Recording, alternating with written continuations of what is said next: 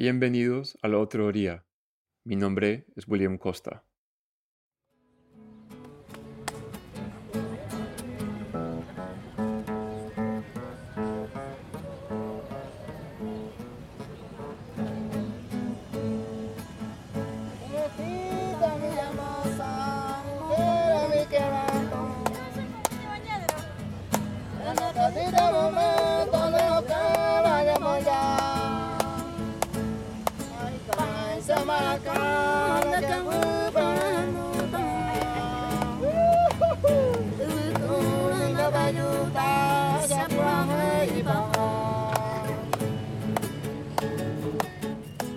Estas voces, entonando una polka tradicional en guaraní, que junto con el español es uno de los dos idiomas oficiales de Paraguay, pertenecen a miembros de la comunidad indígena Tacuaraí.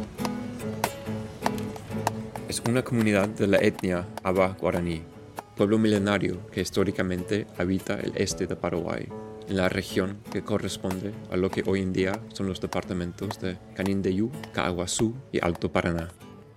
El territorio ancestral de Tacuaraí de mil hectáreas. Está ubicado en el norte de Canindeyú, cerca del pueblo de Corpus Christi, a menos de un kilómetro de la frontera con Brasil. Sin embargo, la música que acabamos de escuchar no fue grabada en ese territorio ancestral.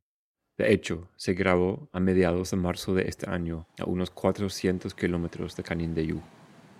Los que cantaban estaban en la Plaza de Armas en Asunción, la capital del país, estaban sentados alrededor de un monumento enorme con forma de tronco erguido que está en el medio de esta plaza céntrica.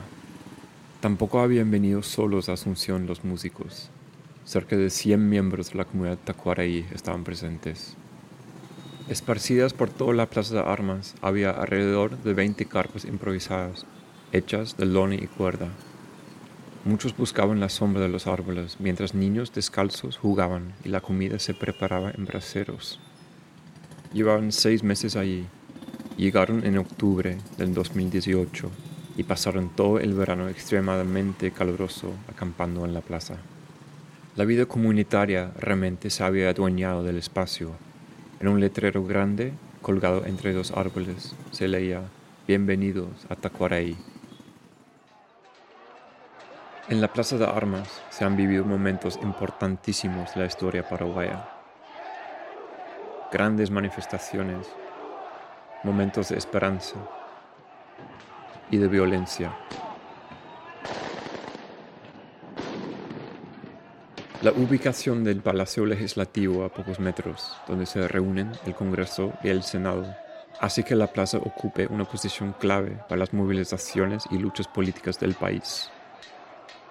Y bueno, la presencia de los Aba guaraní en la plaza podría representar uno de los capítulos más recientes en esta historia de lucha.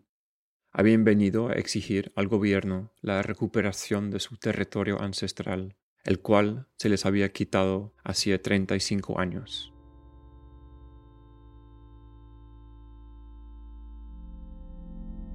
Para realmente comprender la estancia de la comunidad en la Plaza de Armas de Asunción, tenemos que remontarnos al 1984, año en que los Aba guaraní fueron expulsados del territorio ancestral Tacuaraí. Bueno, mi nombre es Oscar Ayala Amarilla, soy actualmente el secretario ejecutivo de la Coordinadora de Derechos Humanos del Paraguay. Eh, soy abogado de profesión y mi, mi principal experiencia de trabajo en el ámbito de los derechos humanos tiene que ver con la defensa de derechos de pueblos indígenas el lugar eh, formaba parte del territorio tradicional del pueblo Abá guaraní y que incluso existían documentación a nivel del propio Estado sobre la presencia de los Abá en el lugar hasta comienzos de la década del 80. Eh, en aquellos años que se corresponden con la época de la dictadura aún, eh, eh, el gobierno de entonces eh, habría forzado un arreglo que no fue nunca consultado ni consentido por la comunidad, solamente por algunos líderes de la misma, para que la comunidad sea trasladada a un sitio distinto del que estaban ocupando. Y, con lo cual la demanda de titulación de esas tierras que ya en los 80 la comunidad tacuaraí había planteado, eh, quedó virtualmente sin efecto y esas tierras pasaron a formar parte de, de la propiedad privada de al menos dos o tres empresas. Este despojo de tierras no es sorprendente ni único, dado que durante la dictadura de Alfredo Stroessner, que duró de 1954 a 1989, se regalaron de forma poco escrupulosa 6.744.005 hectáreas a amigos y aliados políticos del régimen, las famosas tierras malavidas. Vamos a escuchar más sobre la pérdida histórica del territorio tacuaray un poco más adelante. Por el momento, volvamos a los movimientos de la comunidad en los últimos meses. En agosto del 2018, un par de meses antes de que llegaran a la plaza, miembros de la comunidad volvieron a ocupar el territorio ancestral. El grupo que ingresó en las tierras consistía en una mezcla de los habitantes originales y sus hijos y nietos, entre otros. Casi 300 personas se asentaron en lo que hoy en día es un extenso cultivo de soja. La ocupación no resultó sencilla. Aquí, Vicente Montañía, uno de los líderes del grupo. El 28 de octubre empezamos el problema. ¿Y cómo empezó? Y se fue todo los pistoleros, policía, fiscal, llevó todo su arma, intentó matar, también matar a una persona de, antes de desalojo. Y después recibimos una orden, le dije, de propiedad privada no puede vivir ahí la gente de los indígenas. Sí, así le dije. Y también la pertenece al dueño, pero ese no es dueño, ese es mentira. Ese título falso tengo, la, del Señor. Los dueños de los que se refiere Vicente son dos sojeros brasileños, y bueno, reaccionaron de forma muy agresiva ante la incursión de los indígenas. Desde que se instalaron, los Aba guaraní fueron víctimas de agresiones. Como mencionó Vicente, se sospecha que una persona fue asesinada, un joven de nombre Isidoro Barrios. Sí, le, dispararon una escopeta 2, calibre 2 y vinieron 14 pistoleros, los brasileños. Los pistoleros les dijeron, usted tiene que morir porque usted la encargada de esta propiedad y fuera de acá. Y también matar y llevar una camioneta y hasta ahora no, yo no encontremos su cuerpo. Se robaron. No sé dónde está, que, se lleva este los pistoleros. El desalojo final del 28 de octubre fue obra de hombres armados, quienes sacaron a los indígenas bajo amenazas. Desalojaron y la gente está corriendo separado. Se fue a otro lado. Algunos recibimos como en el monte, se fue todo. Y después de 15 días salió en la ciudad de Corpo Christi. Después de esta agresión, la comunidad desamparada emprendió el largo viaje a Asunción, buscando apoyo gubernamental para la recuperación de sus tierras. El caso, bueno, por la entidad misma que tuvo en el ámbito de la opinión pública, generó la atención también de nuestra red. Oscar Ayala, de la QDUP. Y a partir de ahí, bueno, conformamos un equipo de trabajo que estuvo integrado por representantes de varias de las organizaciones miembros de CODEUPI, que entre otras cosas llevó adelante un trabajo de campo en donde eh, pudimos tomar contacto directo en aquel momento con algunas de las familias de Tacuaraí en el lugar que ellos reivindican como tierra ancestral, así como autoridades locales del distrito de Corpus Christi y del departamento de Canindeyo. El otro punto central que eh, nos parecía eh, relevante enfatizar luego de aquella visita era la gravedad de los hechos que estaban siendo denunciados por los indígenas eh, y que tenían que ver, como mencionaba inicialmente, con la desaparición y presunción de homicidio de Isidoro Barrios, y así también la, serie de agresiones armadas que también los indígenas denunciaban por parte de quienes serían pistoleros a sueldo de, de, de terratenientes de la zona. Ok, entonces, dada la gravedad de la situación, ¿Cómo debería reaccionar el gobierno ante los reclamos de la comunidad? ¿Qué responsabilidad tiene el Estado? ¿Qué medidas se deberían tomar para garantizar los derechos de los indígenas? Para comenzar, examinemos las leyes nacionales.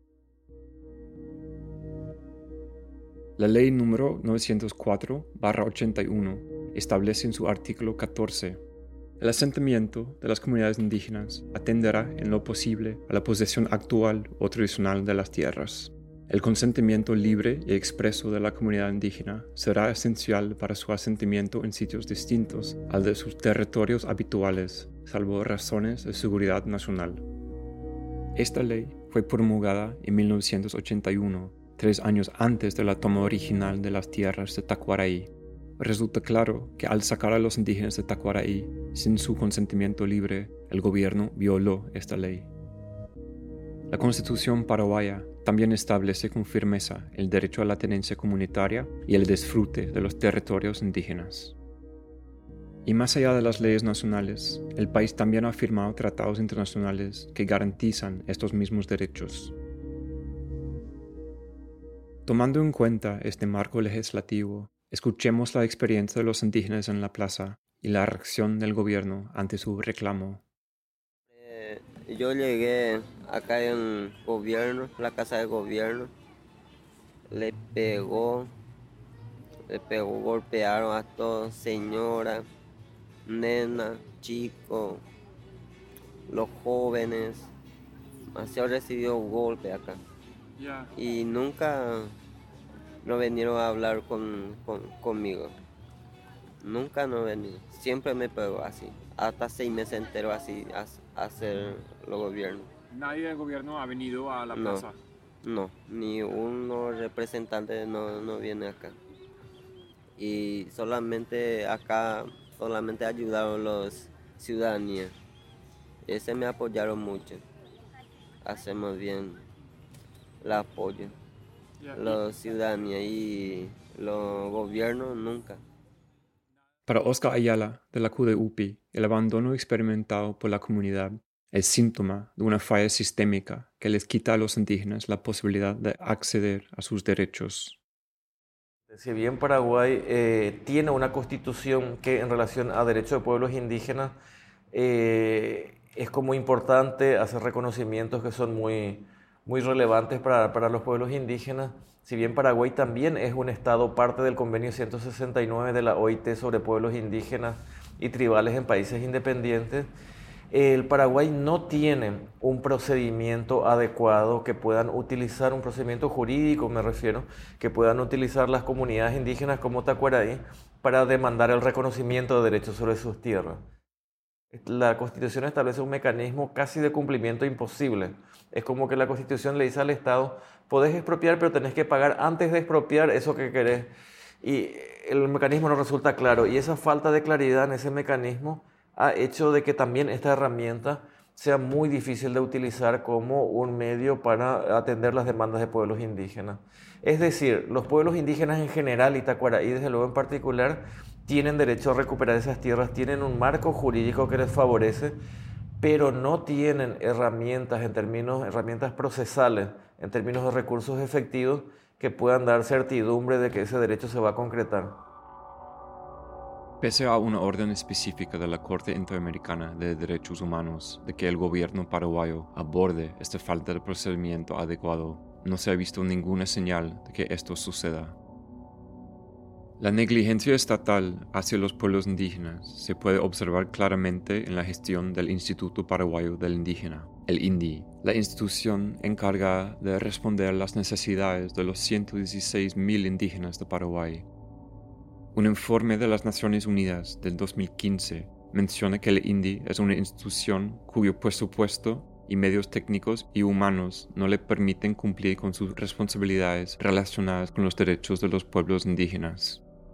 En el caso Tacuaraí, el India ha demostrado una incapacidad de responder de forma efectiva a la demanda de la comunidad. La titular del instituto, Ana María Allen, ha dicho que la institución podría tardar 20 años en procesar la recuperación del territorio ancestral. Aquí, ella habla en la emisora Radio Ñandutí. Yo tengo mucho para hacer con ellos. Ministra, y este titular que dice nativos exigen algo imposible al pedir tierras ancestrales.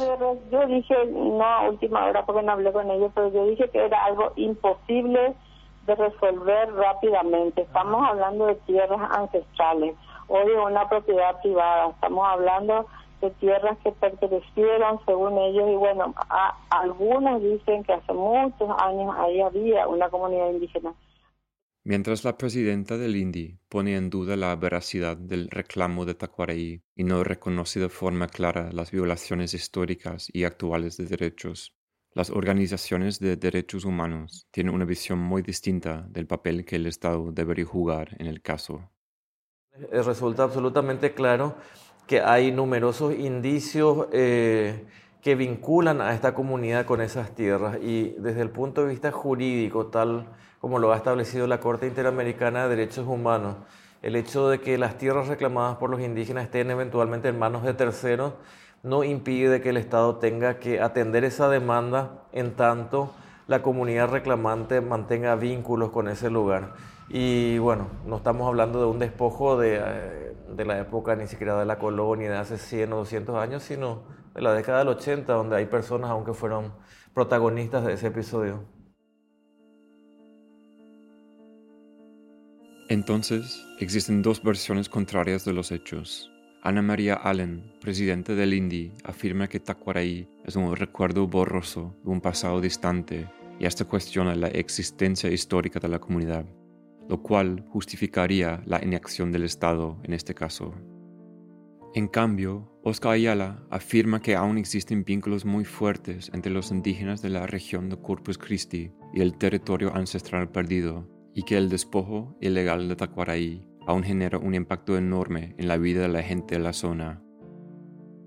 Para averiguar cuál de estas dos visiones tiene más relación con la realidad, viaje a Canindeyú, con las hermanas Ángela Balbuena y María Blanca Barón y el abogado Aníbal Alfonso, miembros de la Pastoral Indígena Espíritu Santo, una organización que lleva décadas trabajando con las comunidades indígenas del departamento. Fuimos a la comunidad Aba Guaraní de Bajada Guazú.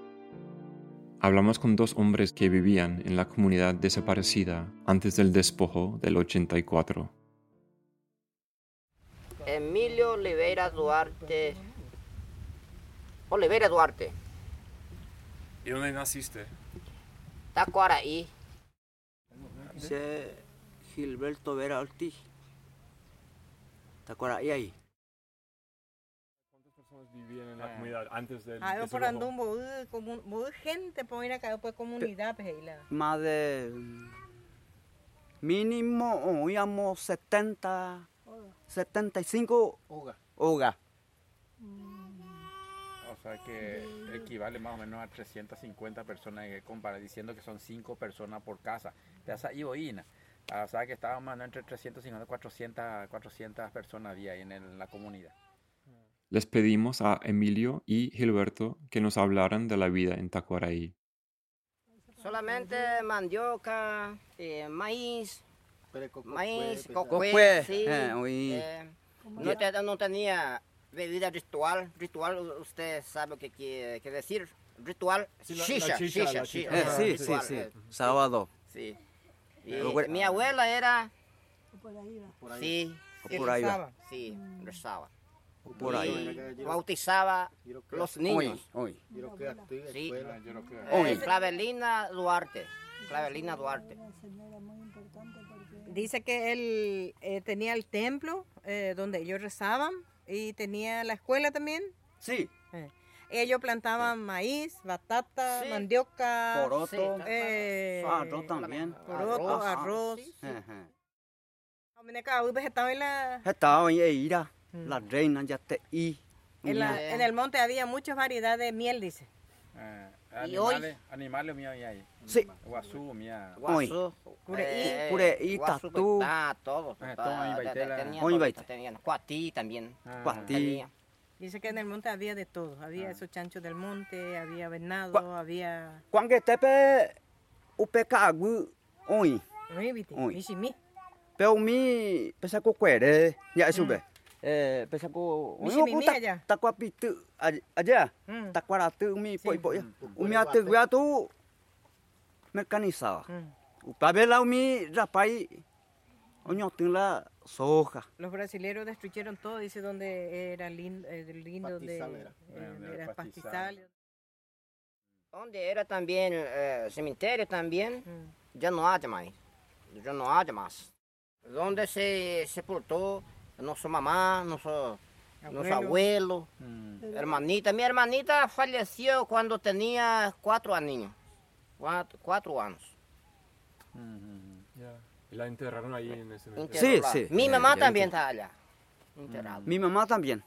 Y O sea Mi abuelo ta- también. o ¿Tu sea mamá cómo se llamaba? Nena. Nena Nena. Ortiz Nena Ortiz se le decía a su mamá. es mi mamá. ¿Ándese? Florentina Duarte. O sea que Florentina cementerio Duarte. había ahí. la- Sí, la sí, gente. ese Mi cementerio. hermanita Ah, Casimira, Coca-Cola, Casimira Oliveira Duarte. Y, plan- Casi mira. y plantaron esos ahí. en- Sí. Eh, Hoy cementerio. es todo mecanizado. No hay más Todo. nada. No, no, no, no, no, no, no mais nada. No hay más. No mais nada. Sin duda, aún existe un fuerte vínculo emotivo y simbólico con Tacuaraí. Los pobladores tampoco han olvidado los eventos que produjeron la pérdida de estas tierras en el 84. Nani hey, oña cambiaña de lugar, haje yerobata, jala penderoa, turo pagata PM. Se cambió de lugar la comunidad, dice, y nosotros vamos a ir y nosotros le vamos a pagar por su casa. Pero eh, por eso es lo que él- le dio esa miserable de dinero. Y cuando ellos salieron, ya quemaron la casa.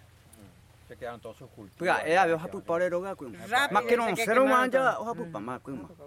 Y con ese dinero no iban a poder comprar nada. No, no. Va a no, vete, no. va a vete. Nada se pudo a comprar vete, con eso. Va a vete. Mi chimi, mi la provincia llegó a Pau, Popable. bebê. Con un poquito de mercadería, con eso ya termina el dinero. O sea que Ape Peña que Pero empezaron, eh, que- así como ellos fueron engañados. ¿Y, qué- qué pasó después con la gente de la comunidad? La Guariremba, ya fue la comunidad. Peyuave. Pero yo, abe, jape miseria, mate. Mm. Miseria, mate. Vinimos acá y había solo miseria, dice, porque no, no, no, no, No, no, no tiene su chacra, no tiene su producto para... No son solamente los miembros de la comunidad que llevan recuerdos. La hermana María Blanca Barón, monja de la pastoral indígena Espíritu Santo, trabajó en la escuela de la comunidad en los años 80. Eh, teníamos un escarabajito un- y con ese nos íbamos a la comunidad. Y para mí era una comunidad indígena normal, que no tenía problemas mayores, que pidieron una escuelita, le ayudamos, conseguimos el rubro del ministerio y, y le llevamos también los materiales para la escuela porque no había pizarro, no había tiza, no había lápiz, no había cuaderno, no había nada, nada, nada. Y el ambiente de la comunidad siempre fue muy tranquilo, yo nunca escuché que había eh, problemas entre ellos, pero este, tenían su oporaíba y tenían sus chichas fin de semana, tenían su, su vida, su yerokú, su, su danza sagrada, sin, no había sobresaltos. Por lo tanto, es indudable que Tacuaraí perdura como recuerdo. Contrariamente a la visión del Indi, también existen pruebas físicas de su existencia. Tuve la oportunidad de ver el archivo de la pastoral indígena con la hermana María Blanca. La cantidad de copias de títulos. Sí, y, podríamos ver la carpeta de Tacuaraí. Ah, Parece que... sí.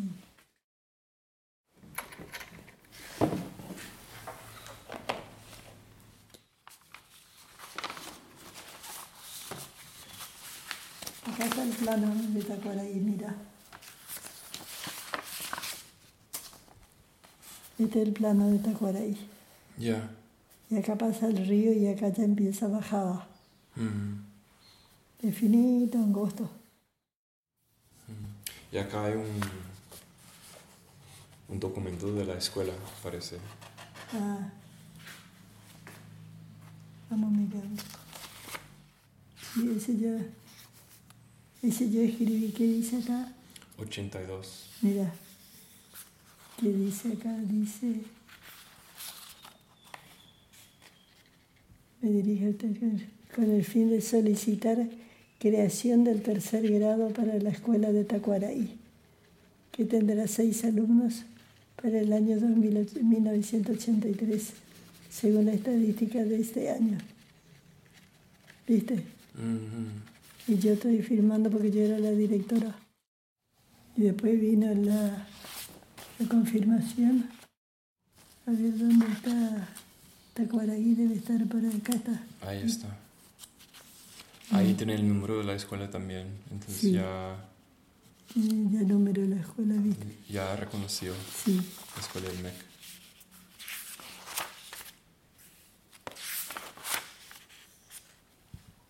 Ya. Pues esos documentos demuestran la existencia de la comunidad. Sí. la presencia Imagínate indígena. del 82. Sí, sí. No, tenemos, tenemos buenos documentos, ¿verdad? Sí. Buenísima documentación. La hermana María Blanca también me mostró un álbum de fotos que se tomaron en los 80 en Tacuaraí. Contiene imágenes del personal de la pastoral visitando la comunidad, niños haciendo fila esperando entrar en la escuela, hombres trabajando en la construcción de una farmacia. En las fotos se ve una comunidad viva y tranquila. Por lo tanto, la descripción que nos da la presidenta del INDI de una comunidad de existencia debatible parece no tener fundamentos. La comunidad desaparecida ha dejado copiosa evidencia en forma de los recuerdos de la gente y los documentos y fotos que han sobrevivido hasta hoy. Todo esto, según la ley, debería impulsar la recuperación del territorio.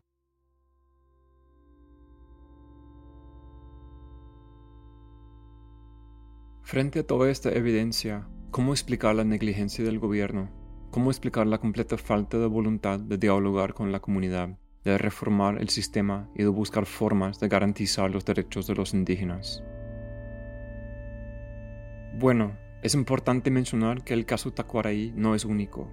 Existe una multitud de violaciones del derecho a la tierra de los indígenas. Según el informe de las Naciones Unidas del 2015, 145 comunidades indígenas enfrentan problemas relacionados con la tierra en Paraguay.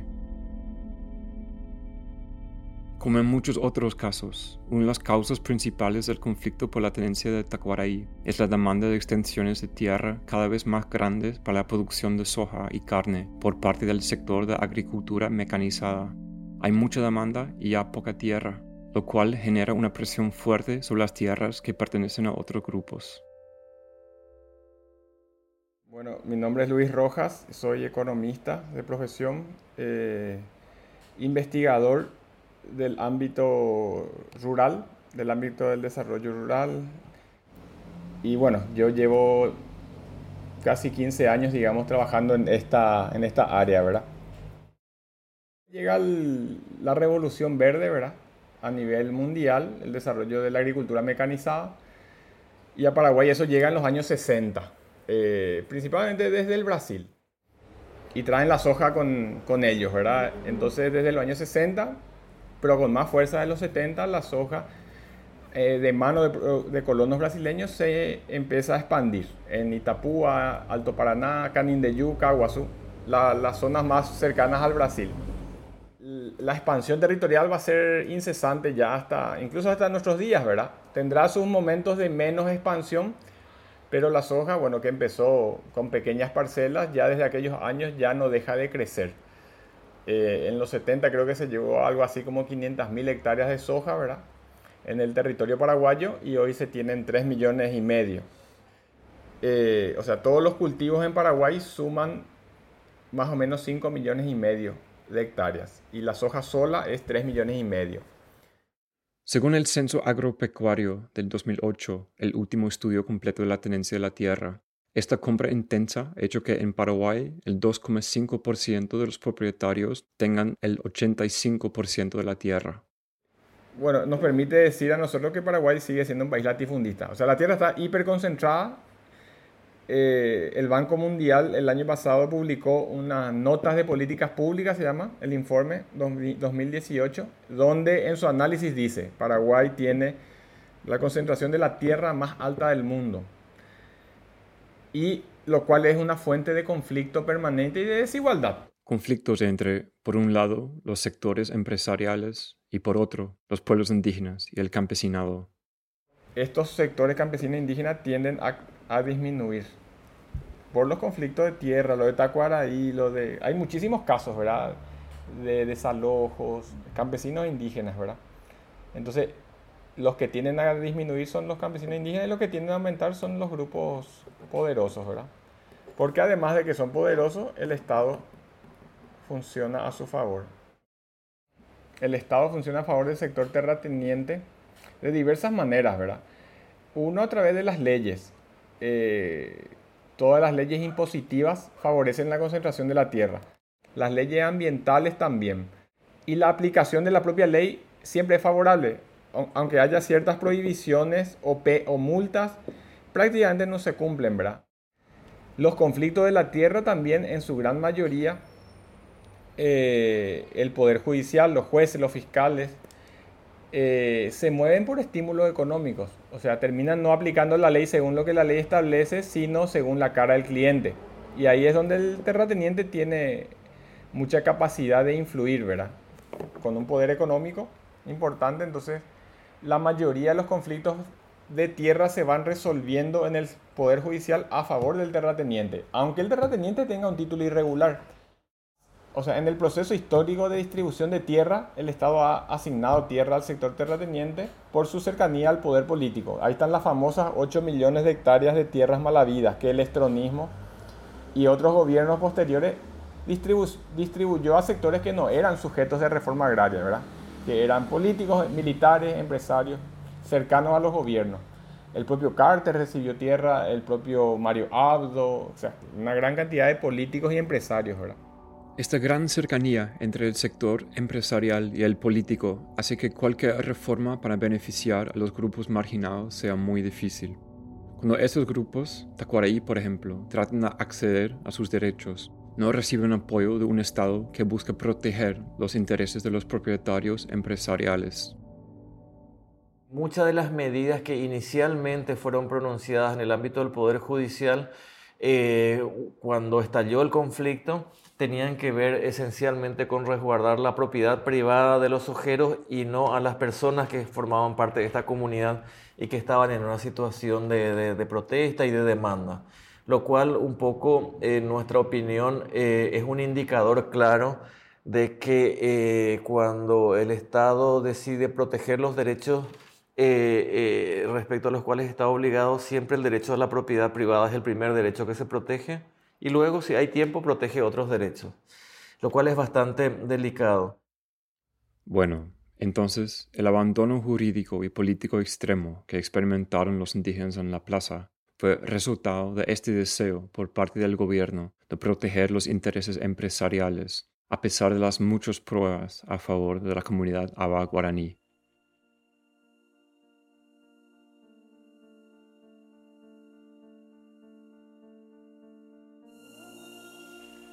Además de este abandono jurídico y político, también les tocó afrontar un fuerte abandono social. Eh, y acá no, no estamos bien. También los chicos nos sentimos bien porque este no es su lugar, no es mi lugar.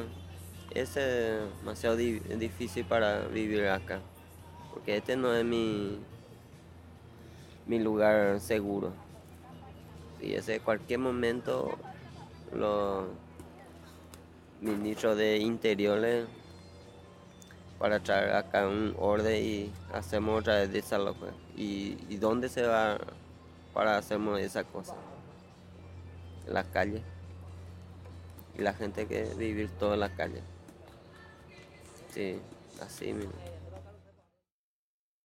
Este, eh, hemos visto un poco que el resultado de esa falta de intervención y de liderazgo del INDI en una situación de crisis condujo a un campamento muy prolongado de los indígenas de Tacuaraí y de otras comunidades en, la, en las plazas céntricas de Asunción que posteriormente también tuvieron como consecuencia eh, la muerte de uno de los hermanos del líder principal y unos hechos de violencia que, que, que, bueno, que hoy día también están siendo objeto de investigación y que nosotros entendemos también son consecuencias y hay una responsabilidad del Estado eh, eh, en la ocurrencia de ese tipo de episodios por el hecho de que eh, al estar cinco o seis meses en condiciones sumamente precarias, un conjunto de, de personas tan grandes en contacto a su vez con un sector donde existe una población altamente vulnerable y marginalizada de Asunción por cuestiones derivadas de la crecida de los ríos y todo, bueno, eh, y, una ausencia total del Estado en términos ya de seguridad y en ese espacio, eh, incluso es extraño que no hayan ocurrido otros hechos más, o sea, la, ausencia total del Estado, incluso en ese contexto de protesta para proteger a quienes estaban ejerciendo ese derecho, eh, en relación al tema Tacuaraí, también terminó costando la vida de, de una persona más, lo cual es algo tremendamente grave. Como mencionó Oscar, la falta de provisión de seguridad contribuyó al asesinato de Francisco López, un joven indígena, el 24 de febrero en la Plaza de Armas. Las circunstancias de su muerte aún no se han aclarado.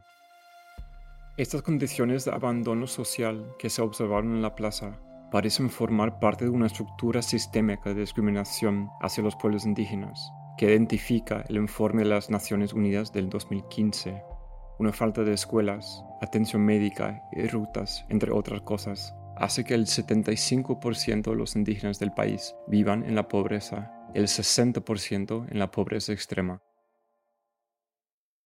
Quede claro que estén en sus comunidades o manifestando en una plaza de la capital, los indígenas de Paraguay son víctimas de una discriminación muy fuerte.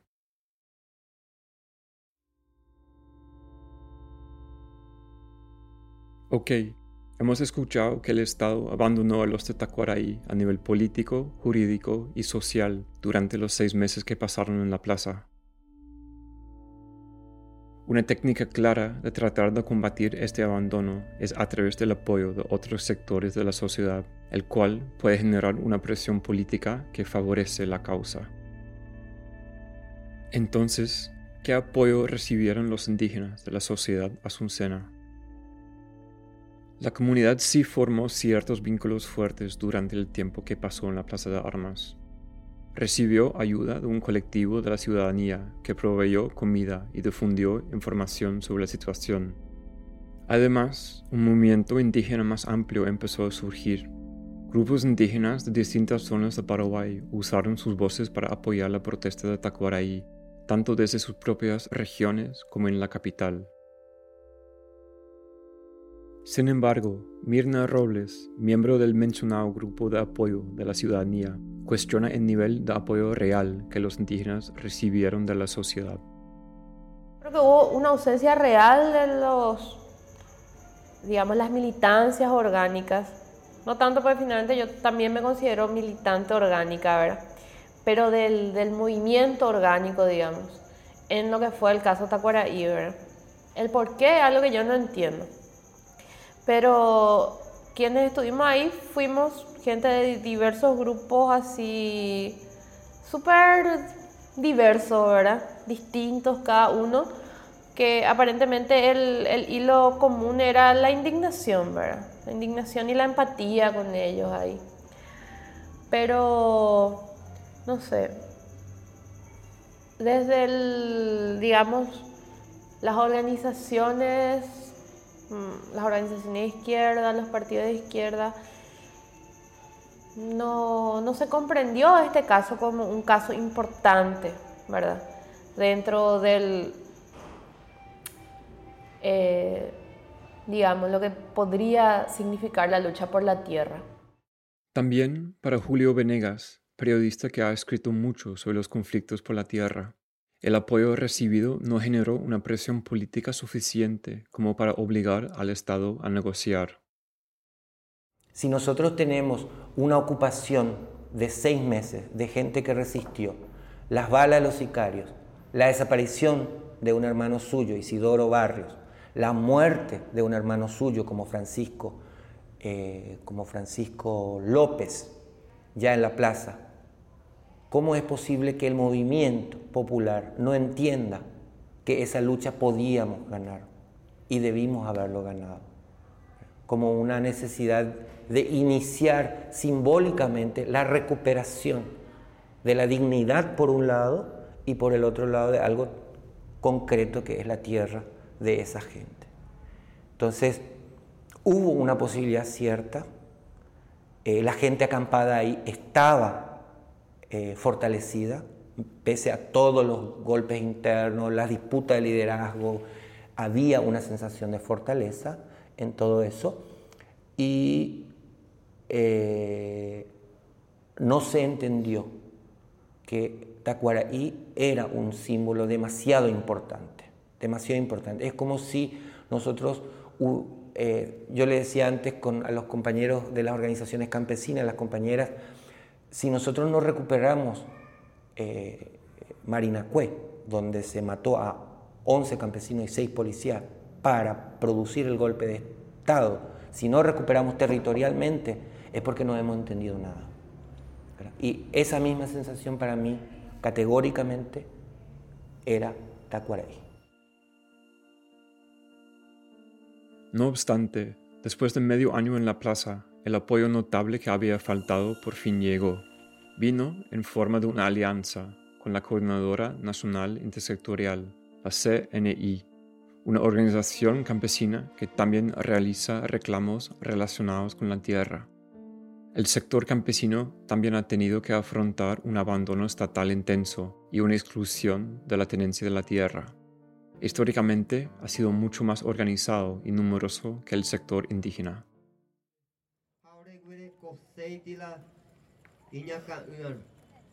Aquí Vicente Montañía, el líder indígena cuya voz hemos escuchado en este podcast, da un discurso durante una reunión entre los dos grupos en la plaza. La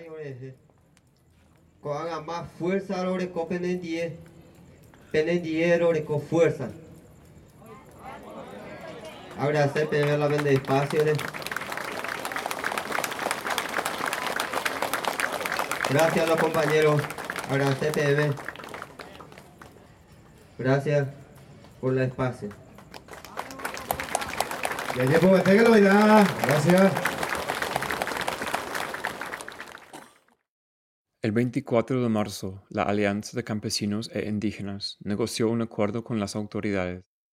En cuanto a las demandas de los indígenas, el gobierno se comprometió a empezar a buscar una solución para el conflicto de Tacuaraí. En adición, organizó la estadía temporal de la comunidad en otro poblado indígena de Canindeyú. Aquí habla Vicente poco antes de su salida de la plaza.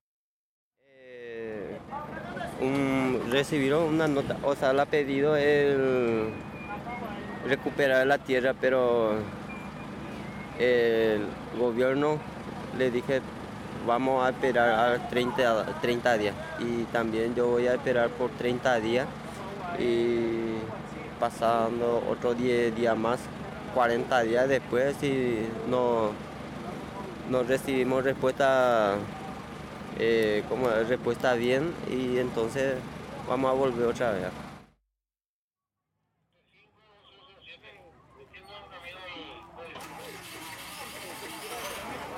Las carpas que estaban en la plaza fueron abandonadas esa misma noche. Varios camiones del ejército llevaron a los de Tacuaraí a la otra comunidad. Se había acabado la protesta.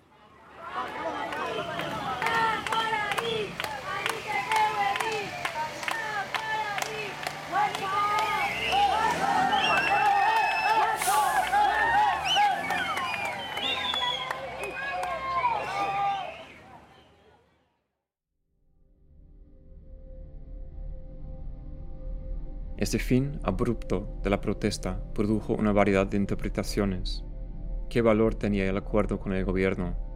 ¿Qué se había logrado durante el tiempo en la Plaza de Armas? ¿Qué otras opciones tenían los indígenas? Para Julio Venegas, la decisión de irse de la plaza fue un error. Eh, y ellos cerraron un acuerdo que se lo presentó como una victoria eh, que para mí es una derrota profunda. Eh, una derrota profunda. Eh, no recuperaron sus tierras, no hay esclarecimiento de, ni investigación sobre la muerte de Isidoro Barrios, que es el, hermano de ellos eh, muerto, y se crearon esas mesas de negociaciones largas, interminables que yo conozco. Yo conozco eso, no nos lleva a ningún lado. Eso es básicamente la muerte de esa lucha. Ojalá, ojalá yo eh, esté equivocado. Pero si estoy equivocado, maravilloso, pero yo conozco a este poder. Este poder te juega así.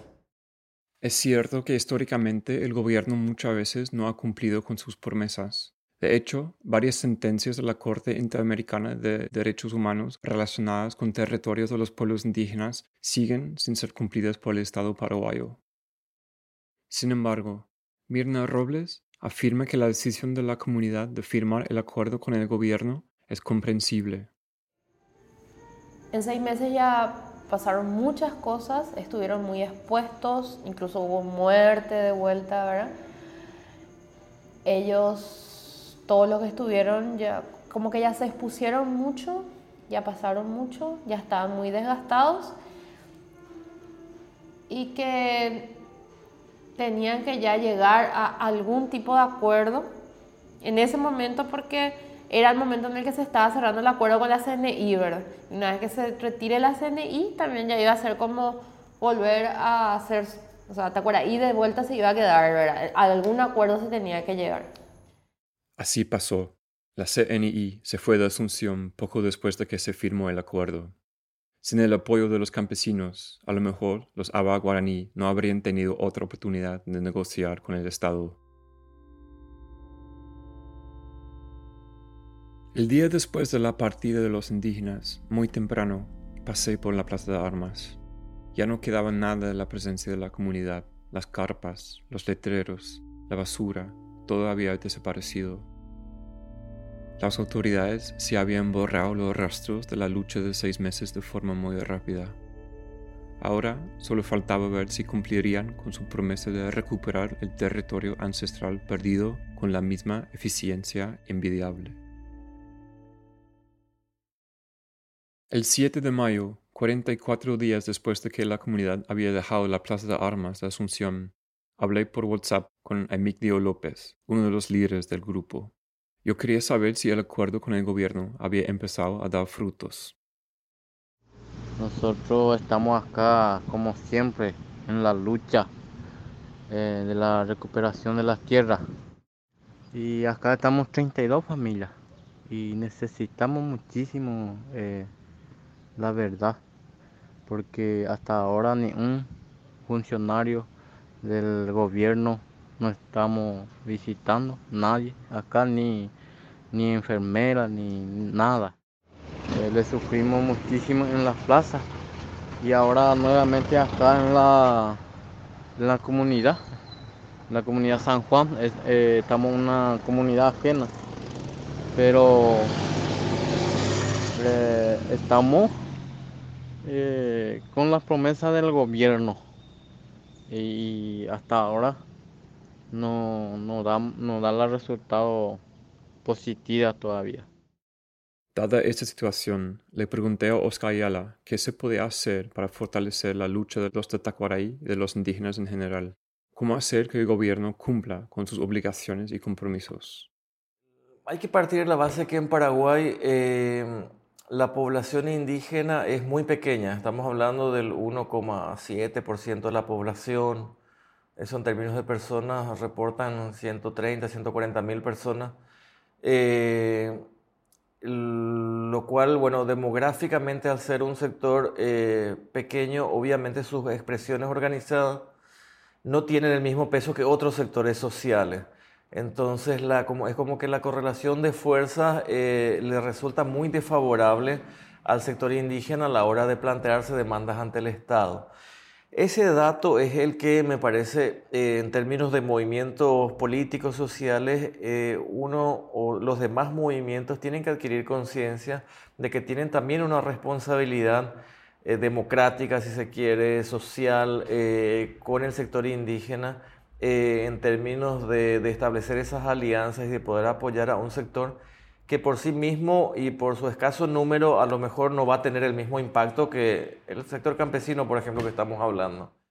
Julio Venegas comparte esta visión de la necesidad apremiante de generar una plataforma de apoyo más amplia. Porque los grupos de apoyo no pudimos, digo no pudimos porque yo también estuve muy cerca, no pudimos construir un escenario mayor para ellos, un escenario mayor de movilización para ellos, estaban muy solos. Entonces, bueno, eh, este es un problema serio entre los grupos organizados y el movimiento para mí urbano. El movimiento urbano tiene que despertar y construir herramientas, herramientas, porque no podemos estar pidiéndole a los campesinos que se desplacen. Ellos necesitan tres, cuatro días para desplazarse. Somos nosotros los que habitamos esto y los que debiéramos darles una mano y darnos a nosotros mismos una mano en estos problemas más territoriales porque es muy difícil el desplazamiento campesino, el desplazamiento indígena. Ellos necesitan muchísimo tiempo. Y la posibilidad de que el poder les, les juegue por el lado de la alimentación, por el lado del transporte, la extorsión es muy, muy superior.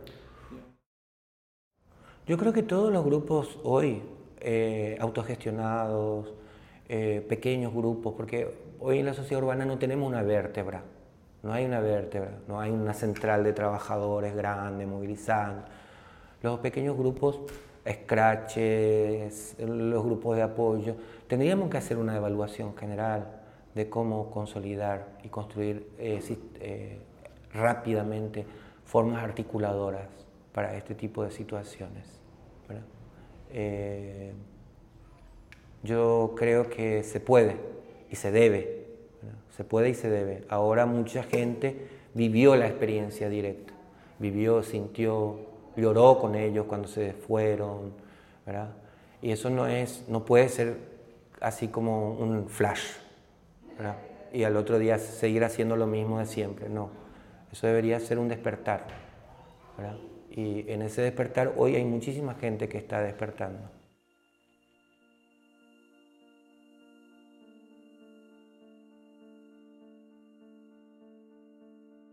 Bueno, para concluir, las experiencias de la comunidad tacuaraí han confirmado la existencia de una estructura de discriminación sistémica hacia los pueblos indígenas en Paraguay.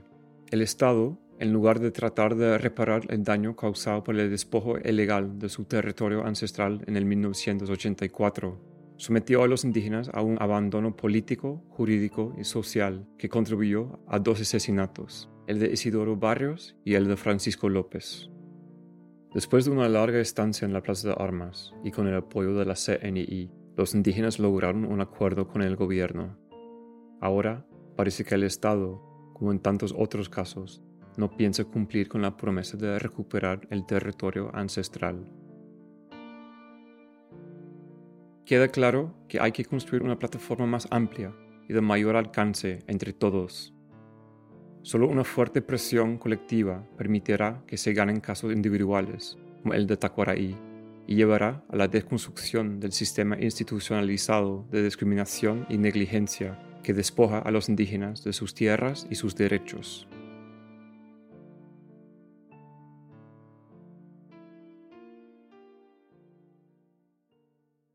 Una nota final. El 13 de mayo, la comunidad tacuaraí anunció que volvería a la Plaza de Armas de Asunción ante el incumplimiento del acuerdo con el gobierno. Ahora sí es el momento de generar el apoyo masivo que necesita. Estamos contando con ustedes y necesitamos ayuda de, de la gente.